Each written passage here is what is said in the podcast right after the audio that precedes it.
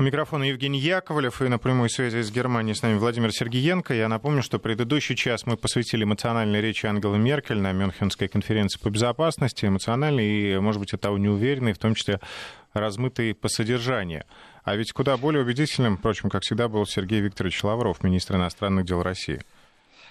Лавров сделал один акцент очень важный, который э, не прошел мимо ни одного обозревателя. Это новое видение евроатлантических отношений и евроазийских отношений. Здесь, конечно, должен я вернуться к тому, что опять же, оно перекликается достаточно сильно э, с действиями оппозиционных партий в Германии. Э, это совсем не так давно произошло, когда был очередной депутатский запрос. А что сделала Меркель? Э, запрос был от депутата партии левых Андрея Хунко по поводу того, что сделала Меркель и ее правительство, и вообще что собирается делать, чтобы выстраивать экономический такой, знаете, большое пространство, экономический мост от э, Лиссабона до Владивостока.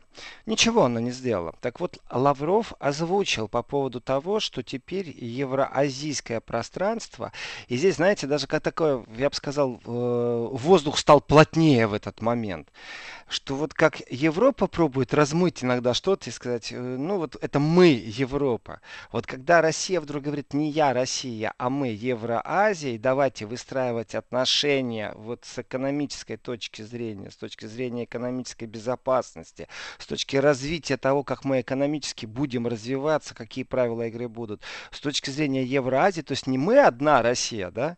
Э, вы же санкции вводите. Вы же думаете вообще, что вы можете навязать повестку дня в будущем России? Иногда вас так хорошо и глубоко заносят, знаете, мускулами играете на границах. Притом и экономических тоже, намекая на определенные вещи, там, купирование банковской системы, операционной системы. Нет, вот когда звучит «мы» из уст России в смысле Евроазии, это совсем другая игра. Абсолютно другая игра. Я говорю, воздух аж сгустился. И э, еще один человек очень спокойно выступил, совсем так спокойно. Э, если вообще-то Меркель своей эмоциональностью, она, например, не смогла зацепить американцев, которые выступали после нее. Абсолютно спокойно повторили свою мантру американцы, знаете, э, как-то не включились они. Э, но еще один человек, это отвечающий за внешнюю политику член Политбюро ЦК Коммунистической партии Китая, Китая Ян Цзечи. Он говорил очень сдержанно, знаете, вообще. Это на, на, настолько контрастно было, как он говорил. Э, я бы сказал, еще очень дипломатично. И э, когда речь идет о сокращении ракет, то Китая там вообще нет. Это на сегодняшний день не тема для Китая. И попытка Меркель, которая э, вот хотела бы втянуть Китай в эти переговоры, во-первых, мне она э, показалась смешной, и, конечно же, она провалилась. Вот просто в никуда. И нельзя так свой пыл расходовать политический. Так вот, э, Ян Цзечи озвучил, что он согласен и он привержен к многостороннему подходу в решении мировых проблем. Именно к многостороннему.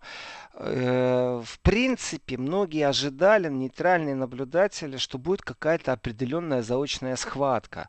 Определенная схватка может происходить только между Китаем, США, Россией и США. И вот некоторые из наблюдателей и даже некоторые из политиков делали такие вбросы, что им очень интересно, потому что противостояние между Россией и Китаем возможно.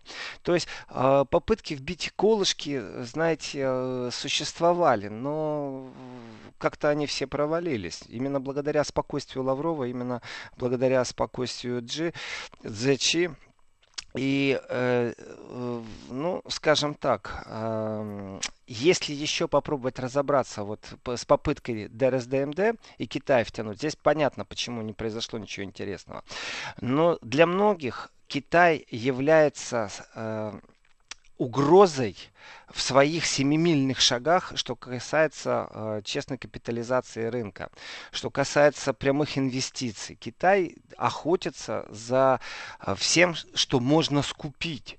И если это имеет хоть какое отношение к технологическим разработкам, Китай э, очень даже стоит. Но вот, опять же, идет э, конференция по безопасности и работает информационное пространство. И рассказывает о том, как Китай, например, э, вышел на рынок в Каире по такой, кажется, странной, нелепой вещи, как рынок таксистов. То есть предоставление машины в определенной системе лизинга, кредитования и и Китай по своей модели умудрился сделать потрясающую вещь. Он поставляет, грубо говоря, полуфабрикат. Этот полуфабрикат собирается в Каире. Это рассматривалось как экономическая модель. То есть создал дополнительно рабочие места. По своей цене машина безумно деш дешево. И если ее презентировали на рынку как лучшая среди дешевых, как лучшая среди худших, ну вот так вот они иногда пробовали играть, то крути не верти, китайцы завоевали 30% рынка. Это очень много для каирского такси. И вот как модель рассматривали, а что же произойдет, если Китаю то же самое разрешат делать в Европе? Разрешат финансировать, разрешат устраивать сборку тех дешевых деталей и даже рабочие места создадут. Вы можете представить, насколько опасно для некоторых игроков э, вот такое проявление Китая? Китай Но если, научился... например, в Германии немецкие машины не продаются, то что же будет тогда с Вы о тех китайцев? 350 тысячах непроданных дизельных машин ну, вот сами себе наступили на хвост в данном случае. Это действительно, я считаю, абсолютный популизм, зеленый, непродуманная ветка, знаете, э, действий. Главное в Европарламент войти, главное красивые лозунги сказать, а дальше хоть потоп. Не готов еще ни автопром, ни покупатель, ни система продаж, ни система финансирования отказываться от двигателей внутреннего сгорания. Нет, уже надо, знаете, запрет в городах вести. Ну, это сами немцы пусть разбираются. Ну, кстати, у, Евро... у европейцев один шанс остановить китайцев, просто не пропустить их по соответствующим нормам. Хотя они могут сделать и такие двигатели, которые будут соответствовать всему, и никаких препонов не будет. Во-первых, китайцы производят и совместно с немцами двигатели. Это во-первых. Во-вторых, сделают любой, какой скажете. В крайнем случае купят, который нужно будет, купят у тех же немцев, или у австрийцев, или у швейцарцев. Найдут, как это сделать. Их на рынок не допускают, потому что их боятся. И этот страх, он существует, понимаете. Э, я возьму на вооружение слово Лаврова по поводу растерянности определенной. Вот что с этим делать и как с этим дальше жить. Вот все все понимают, Меркель озвучила, все замечательно обязательно эмоционально.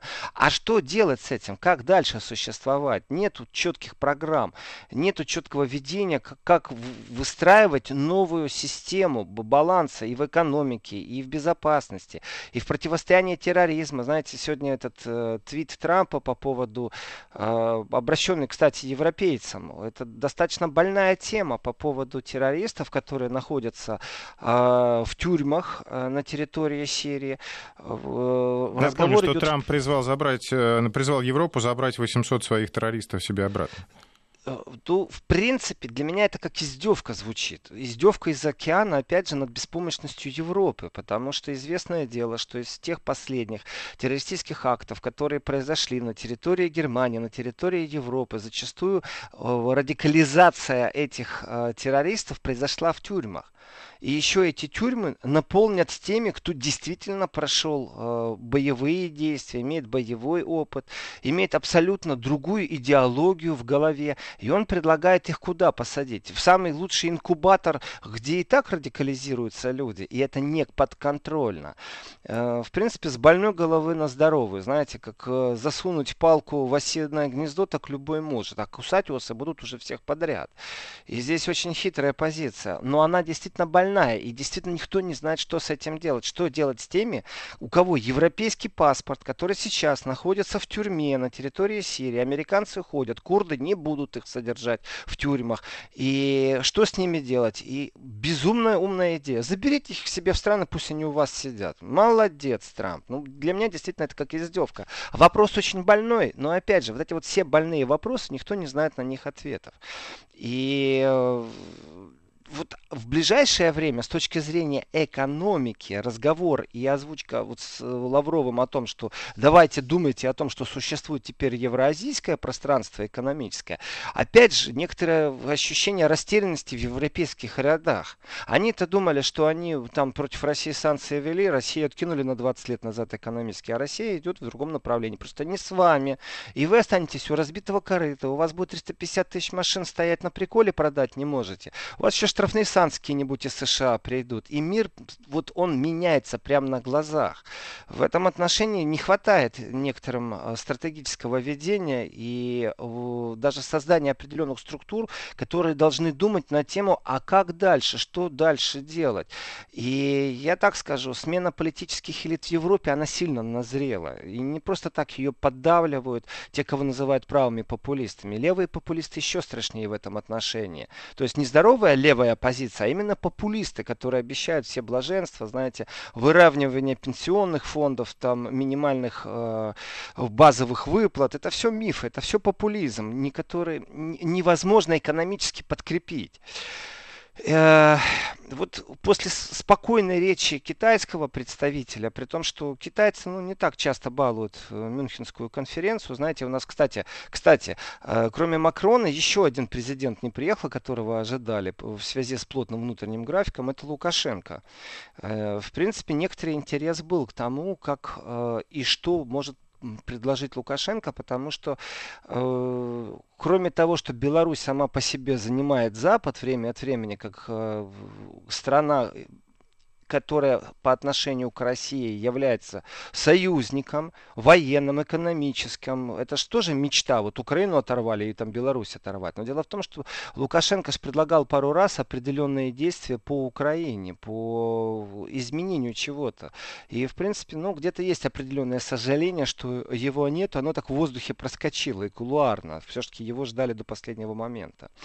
Ну вот, я бы хотел еще вернуться э, туда, в Мюнхен. Знаете, в каком контексте? В контексте Украины с точки зрения э, такого легкого вздрагивания, когда Порошенко ожил, и так все у него с жизнью состоялось, чуть ли э, не новую морковку сейчас он привезет э, тем, кто его будет избирать, тех, кто за него. Ну, мало ли, может, кому-то он действительно симпатичен. Но если смотреть по его делам и по тем обещаниям, которые он давал, то он не является никаким не представителем э, партии мира, это понятно, но он это аргументирует, почему он не является таким.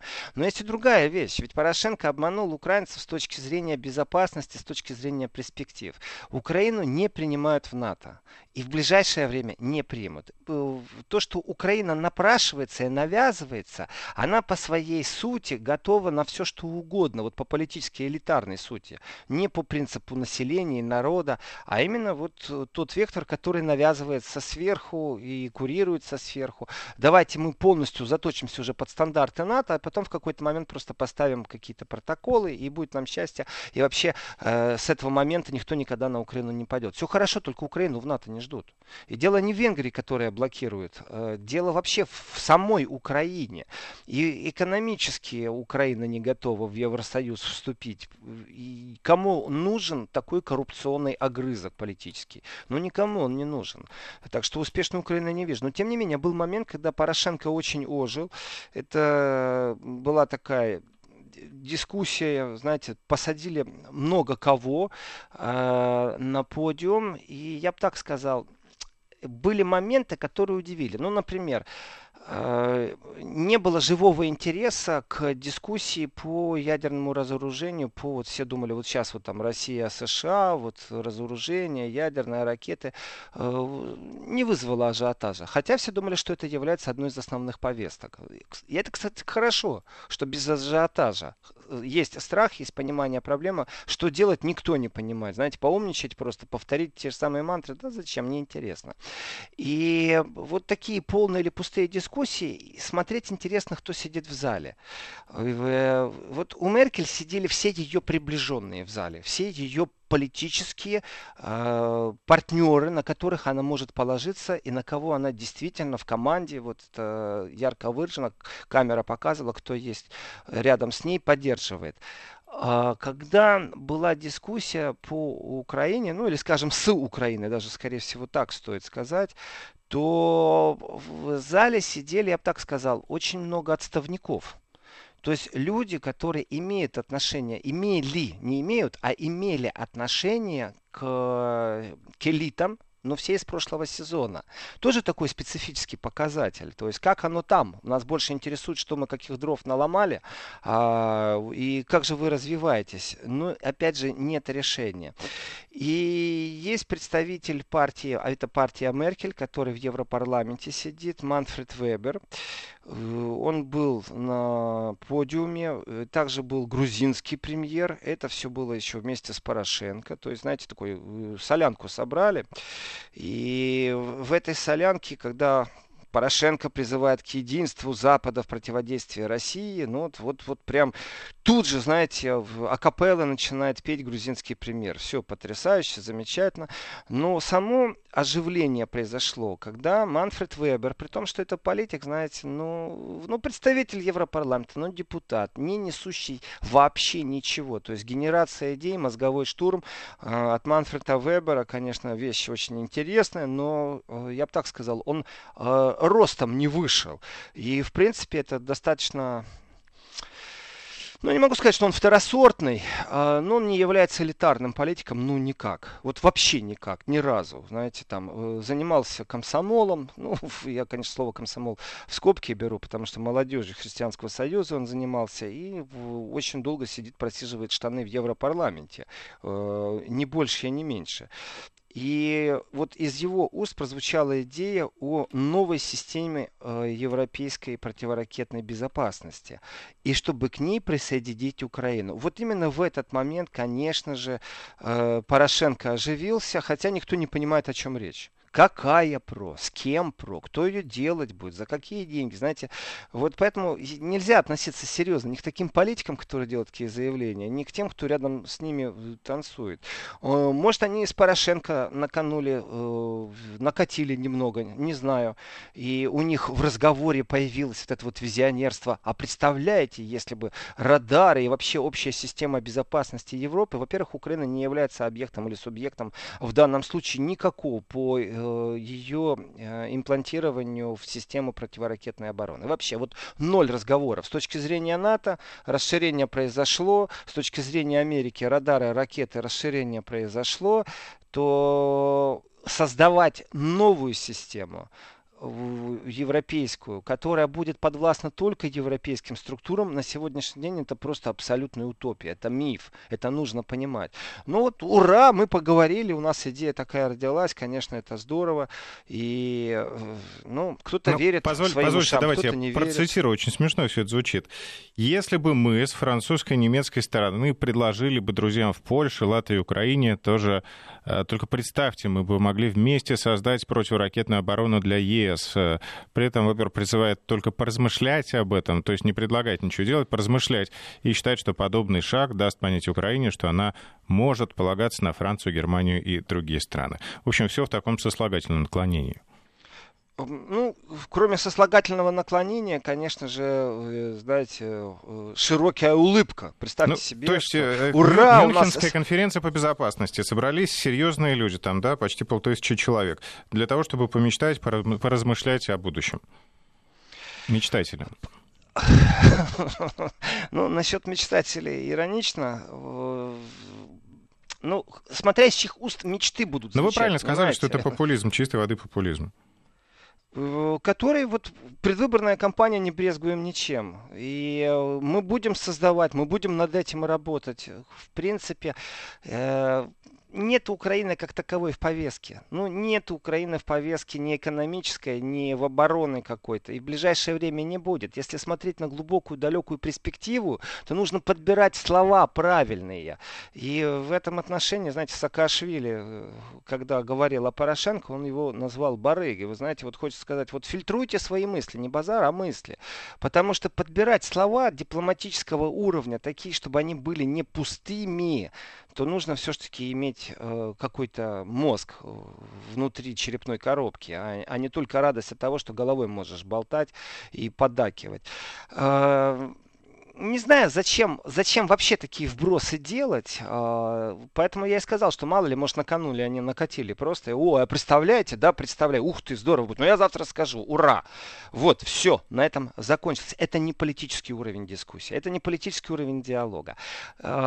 Те мысли, которые звучат в Европе по поводу того, чтобы создать какой-то альянс, который является не НАТО, но чтобы некоторые из участников НАТО смогли э, подписать взаимоотношения с Украиной с точки зрения э, э, обязанностей, что касается защиты, защиты или военной помощи, там, создания совместной обороны, они все все время заканчиваются в одном и том же месте что если какая-то страна это сделает, она должна покинуть в начале НАТО, потому что иначе она нарушает все протоколы натовские.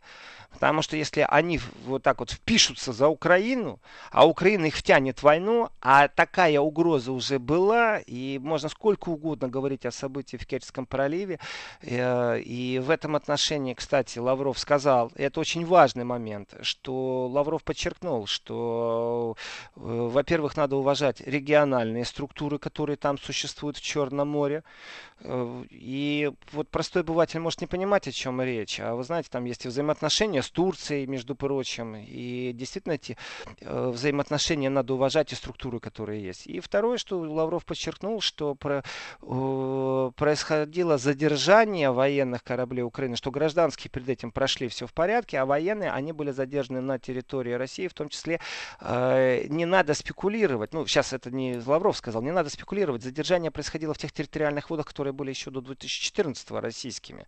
Э, это, свя- это сказано с трибуны большой. Некоторые просто эту информацию услышали первый раз.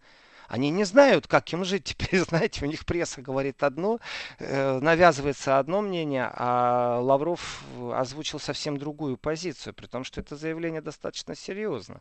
Э, поэтому э, вот какая бы она ни была конференция, она хорошая, она важная, и вокруг некоторых персон, конечно же, внимание очень сильно. Меркель просто хозяйка всего этого, можно так сказать. Это на ее территории, у нее дома. Но, например, к вниманию Лаврова было очень сильно приковано э, притом ловили каждое слово, каждое слово комментировали. Вот если я каждое слово Меркель пробую проанализировать, ее беспомощность определенную, и озвучку страхов, которые она сделала, э, уловить в интонации, то точно так же вот комментируют, точно так же разбирают каждое слово, которое Лавров произнес. С кем он встретился, с кем он здоровался, э, сколько он задержался, с кем он встречался на полях. Ну, вероятно, тут еще ждали момент. заявление какое-то относительно ДРСМД, и, видимо, поэтому еще так пристально э, было внимание к Сергею Лаврову. Не дождались, не дождались. Да. А давайте мы сделаем небольшую паузу, сейчас новости, и потом вернемся. Мюнхенской конференции по безопасности подводит э, Владимир Сергеенко, который находится в Германии и пристально следил за ходом большого мероприятия. Владимир, итак, э, к чему мы пришли? Мы остановились на Порошенко, который своим ушам не верил, который вообще предложил закрыть дискуссию, а о чем говорить. Все, Украина присоединилась уже к системе Мне понравилось э, его заявление, что существующая ситуация Э, выглядит э, как история успеха в его стране. Да, Евгений, да. Вот он считает, что его страна успешна. Я не знаю, на кого рассчитано, кто ему речи пишет. Может, он действительно в голове э, имеет какой-то вирус. Ну, не знаю, ну какой успех у Украины? Трагедия, экономическая трагедия. С точки зрения безопасности, на территории географической Европы сегодня война, вооруженные действия. Народ расколот. Какой успех? Э, конечно, он может назвать успехом то, что заявил, знаете, вот эта предвыборная кампания, она, ну, для простого человека, наверное, сыграет какую-то роль, потому что объявил Порошенко о том, что пенсию увеличит на Украине на 17-20%, знаете. Ну, что не сделаешь ради э, победы на выборах. В этом отношении, действительно, может, простому человеку эти 20% будут приятны. А с точки зрения успеха, ну, наверное, он так считает. Но это его проблема, и я думаю, думаю, что украинский избиратель, конечно же, такие вещи видит и в тихорца свою думку думает. Вот так я могу только это прокомментировать. Печально все это. И свести все к коллективной обороне, ну, надо понимать, что в ближайшее время это точно не будет. И даже если США скажет, да вы знаете, давайте пересмотрим, давайте сместим радары, ракеты и все остальное и прочее, прочее. Да, конечно, можно говорить о присоединении Украины к коллективной западной обороне. Но к тому моменту, когда все это произойдет, мир другой будет, не такой, как сегодня. И не сводится э, европейский контекст безопасности с тем более с, вот, с насущной проблемой по ДРСДМД к Донецку, Луганску и к Порошенко. Проблема намного глубже, проблема намного шире. И кричалка призывать к санкциям, да, в Мюнхене не прозвучало э, смягчение какого-то или призыва к смягчению, наоборот, коллективное продолжение. И нужно ожидать и новых санкций, которые будут. Здесь никаких изменений не будет. Но для меня вот вся ситуация с этим Порошенко, знаете, и его манера поведения, я понимаю, что сегодня политик немецкий, который предложил это, Манфред Вебер, что он еще никто, там слухи бродят усиленно, что он возглавит, знаете, что он будет главой Еврокомиссии. А на перспективу работает Порошенко в данном случае. И вот глава Еврокомиссии, вы знаете, вероятность того, что он будет, она достаточно велика. Но это кулуарно, что он будет возглавлять Еврокомиссию. А, но вот представьте себе, что придется в будущем иметь дело с политиком, который делает такие заявления. То есть прекрасно посидели, подумали, поштурмовали ситуацию с точки зрения штурма мозгового и вот выдали на гора такое предложение. Аж вот неприятно даже говорить об этом. Ведь оно пустое по своей сути. Вот эта вот пустота, вот этот популизм. Э, ну, я понимаю, что украинские кинокамеры были сфокусированы на украинском президенте, он свое кассирует, и на этом его функция заканчивается. Но совесть иметь надо, войну надо как-то заканчивать. И вот здесь, конечно, у меня есть большое разочарование от Мюнхенской конференции, потому что где-то внутри, знаете, все-таки я надеялся. Я надеялся, что поднимется вопрос, поднимется по что не просто политики, так знаете, вскользь в своих речах, разницы нету кто, э, вспомнят об Украине, вспомнят о минских договоренностях, ну что хоть кто-то что-то начнет вот как-то толкать. Нет, этого не произошло. Такое ощущение, что всех все устраивает. И в этом отношении разочарование, конечно, есть, потому что все еще э, у нас в Европе э, есть вооруженный конфликт, и это печалит. При том, что это не так, что у кого-то там далеко, и мы это не чувствуем. Это очень больная тема. Поэтому разочарование в этом контексте вот по Украине, вот Мюнхенской конференции, конечно, оно есть, и ничего с ним не поделать. Я сейчас начну уже подходить к заключительной части, потому что нельзя умолчать еще о реакции э, человека, который выступал после Меркель. То есть Меркель посвятила время России, уделила время. Меркель сказала, озвучила проблему с Россией. В общем, работать будет она дальше. Любви нет, но работать будет. Вот это четкая позиция Меркель по поводу России. Ну и хорошо. Вот пусть, по крайней мере, так, пусть прагматично, по крайней мере, мы знаем, кто есть кто в этом отношении. Но что касается Америки и эмоциональности Меркель, а также ее страхов, которые ярко выражены, а также ее разочарования, ее как политика, ее как человека в том, что Америка перестала быть э, союзническим государством, и козни строят всякие, экономические, и любые, и военные. И вот э, Германия хорошая, уже согласилась и увеличивать взносы НАТО, и вообще НАТО базовая ценность, все бла-бла-бла-бла-бла-бла-бла-бла-бла. Но тем не менее прозвучало, что Америка, вот, вот эмоциональный посыл э, был эм, в Америку, э, что нехорошее это стало. Неправильно ты поступаешь к самым верным своим друзьям. Практически мы члены одной большой семьи трансатлантической. То, что Америка сейчас вытворяет, абсолютно неправильно. То есть претензия в американский адрес прозвучала. При этом эта претензия видит такого хорошего эмоционального большого камня. И вот после Меркель э, выступает никто иной, как вице-президент США Майк Пенс. Э, вы знаете, его она вообще не зацепила. Вот ни на секунду, ни на каплю. Э, такое ощущение было, что ему не переводили то, что говорила она. Он свою речь э, наполнил, знаете, э, хвалебными одами, комплиментами э, в сторону своего непосредственного начальника. Ну, у него один начальник, все-таки он вице-президент, значит, вот начальство в лице э, Дональда Трампа. И, конечно, ну правильно хвалить своего президента, но почему нет? Ну почему нет, в конце-то концов.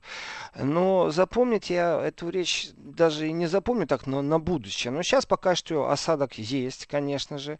И то, что его не зацепила Меркель, это откладываем. Это просто факт такой. Маленький нюансик вот этих политических атмосфер, как эти харизмы включаются, выключаются. Но в его речи прозвучала угроза непосредственно по Ирану. И э, в этом контексте, конечно же, у нас же была конференция по безопасности в, в Польше только что. Притом, ну, такая тихо, практически ее никто не заметил, но там разговор шел вот непосредственно о Иране, Израиле. И когда выступает вице-президент, когда Майк Пенс вдруг начинает э, очень агрессивно, я бы сказал, э, прям он из себя продемонстрировал воина, знаете, такое ощущение, что римский религионер какой-то стоит и вещает. Вот примерно вот такая риторика у него была. Очень воинственная риторика. И направлено все это в Иран, и Иран это единственная угроза к Ближнему Востоку и непосредственно Израилю, то здесь призыв Пенса к европейцам присоединиться к США и выйти из ядерной сделки с Тегераном – то есть конкретно пришло время действовать, говорил вице-президент. Знаете, вот у него пришло время действовать заключается в том, что нужно действовать так, как это видит Америка, так, как это видит США, так, как это видит Трамп. Нужно выйти из сделки с Ираном. Европа видит совсем по-другому эту сделку. Европа не знает, как спасать своих бизнесменов, которые под санкции попадают с Ираном. Вот это правда. И трещина здесь намного сильнее, чем она кажется. Ее даже никто штукатурить не собирается, эту политическую трещину. И абсолютно разное полюсное движение. На разных полюсах стоят американцы и европейцы. И в речи Пенса все-таки я не могу сказать, что я один. Я решил переспросить у коллег, чувствуют ли они точно то же, что я почувствовал. Но, в принципе, мне показалось, что Пенс намекает, что готов применить силу против Ирана. Вот что мне показалось. То есть... Э это новый э, определенный ракурс на ситуацию с Ираном, на ситуацию с Ближним Востоком. И здесь, опять же, паника, прежде всего, начнется у европейцев.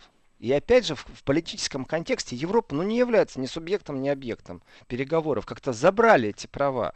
И попытки, которые предпринимал МИД Германии, которые Макрон предпринимал, Меркель предпринимали, войти в переговоры, продемонстрировать, что они хоть какой-то игры, они действительно напоминают какую-то мне наивную школьницу. Ах, давайте все сядем за стол и будем говорить. Спасибо, но для этого мне не нужны организаторы, если я США. И Россия то же самое говорит, спасибо, но нам не нужны посредники в данном случае. Это ваши проблемы. А, иранская проблема достаточно сильна. И воинственный тон, конечно, ну, не знаю, это никак не двигает э, безопасность в какую-то лучшую сторону на Ближнем Востоке. Э, там хватает забот. И вот эти игры забрали американцы войска, не забрали, передислоцировали, готовят ли они их для удара по Ирану, не готовят в принципе, когда риторика воинствующая, когда призывают Европу присоединиться, выйти, то, в принципе, это то же самое, что как только... Владимир, э, прошу прощения, давайте короткая пауза. Джингл. Вести ФМ. Сожалею, что пришлось вас перебить. Давайте продолжим. В принципе, этот призыв такой, он внесет в себе скрытую угрозу. Представим себе, вот смоделируем ситуацию, что Европа действительно выходит из ядерной сделки с Тегераном. Вот она пошла на этот призыв время действовать. Как только она вышла из этой сделки, то в принципе, э, в принципе Тегеран может спасти от нападения только действительно ядерное оружие. И угрозы, прямые угрозы в сторону Израиля. То есть это ни в коем случае никак не является направлением к мирному решению вопроса. Поэтому, конечно же, э, вице-президент США выполнял функцию президента США в данном случае. И действительно, я еще раз вернусь к тезису того, что Трамп не приехал абсолютно сознательно, потому что могли бы вообще разругаться. Уже если вице-президент призывает э, выйти из ядерного договора, я представляю, как бы ему, или вот как бы это заочная полемика была, или какая она была, была прямая. В принципе, закончилась бы определенным скандалом и появился бы какой-то твиттер. Но слава богу, что история не знает понятия бы, и хорошо, что Трампа не было. вот честное слово. Потому что ситуация могла бы вскипеть просто. Претензия Меркель была достаточно сильна, но именно как озвучка. Вот, поэтому Евгений, сама конференция была насыщена событиями, насыщена переговорами. И закреплю еще раз вчерашний тезис. Вчера Екатерина меня спросила, а вы можете себе представить конференцию в будущем без России? На что я ответил, что да, могу себе представить. Вот Лавров, он постоянный участник этой конференции. Но я могу себе представить, и только в одном случае. Если э, такая конференция превратится в что-то типа ПАСЕ, когда э, некоторым закрывают рты, наклеивают лейкопластырь, не слышат, происходит только клеймение, но все это должно иметь еще экономическую подоплеку. Если не будет закрытых встреч большого бизнеса, представителей прямых инвестиций э, между Германией и Россией, и, ну вот всеми, кто там были, если вычеркнуть оттуда бизнес, то тогда, да, я могу представить, что когда-то это будет просто неинтересно России как по формату. И тогда Мюнхенская конференция может вернуться э, в тот между собойчик пару стран НАТО, которые собирались там больше 40 лет назад. Это сейчас она такая крутая, знаете, там столько-то, 80 министров обороны и иностранных дел съехались. А когда-то это был просто такой консультационный совет, при том только узкий для стран-член НАТО. Э, вот чтобы оно не случилось, конечно, присутствие бизнеса очень важно. И как площадка, на которой можно озвучить или повторить позицию, то, конечно, это очень важно. И даже разницы нет по своей сути эмоционально, эмоционально Меркель э, и как себя ведет США, Китай э, в лице своих представителей. Это очень важный момент вот просто прийти и озвучить, а на полях с кем-то встретиться. Но на самом деле никаких таких сильных решений нет, нету никаких-то сильных векторов, изменений, не произошло никаких сдвигов ни по каким направлениям. Это, вы знаете, очень важный момент. Эм, и определенная бесперспективность в изменении вот на ближайшие полгода она есть. То есть ничего не поменяется ни на Украине, ни с точки зрения тому, как Запад очередной э, виток санкций каких-то ведет, ни риторика в отношении сокращения ракет, понимаете, все, что было на конференции, оно звучало, что у России есть время сделать то, что мы ей сказали. Вот что-то в таком духе. То есть мы вам даем время. Ну, в, в позицию Лавров подчеркнул, ничего не изменилось. Так что э, как площадка есть, как что-то тектоническое, чтобы что-то сдвинулось, я этого не заметил. И, в принципе, подождем следующего года, посмотрим, что там будет.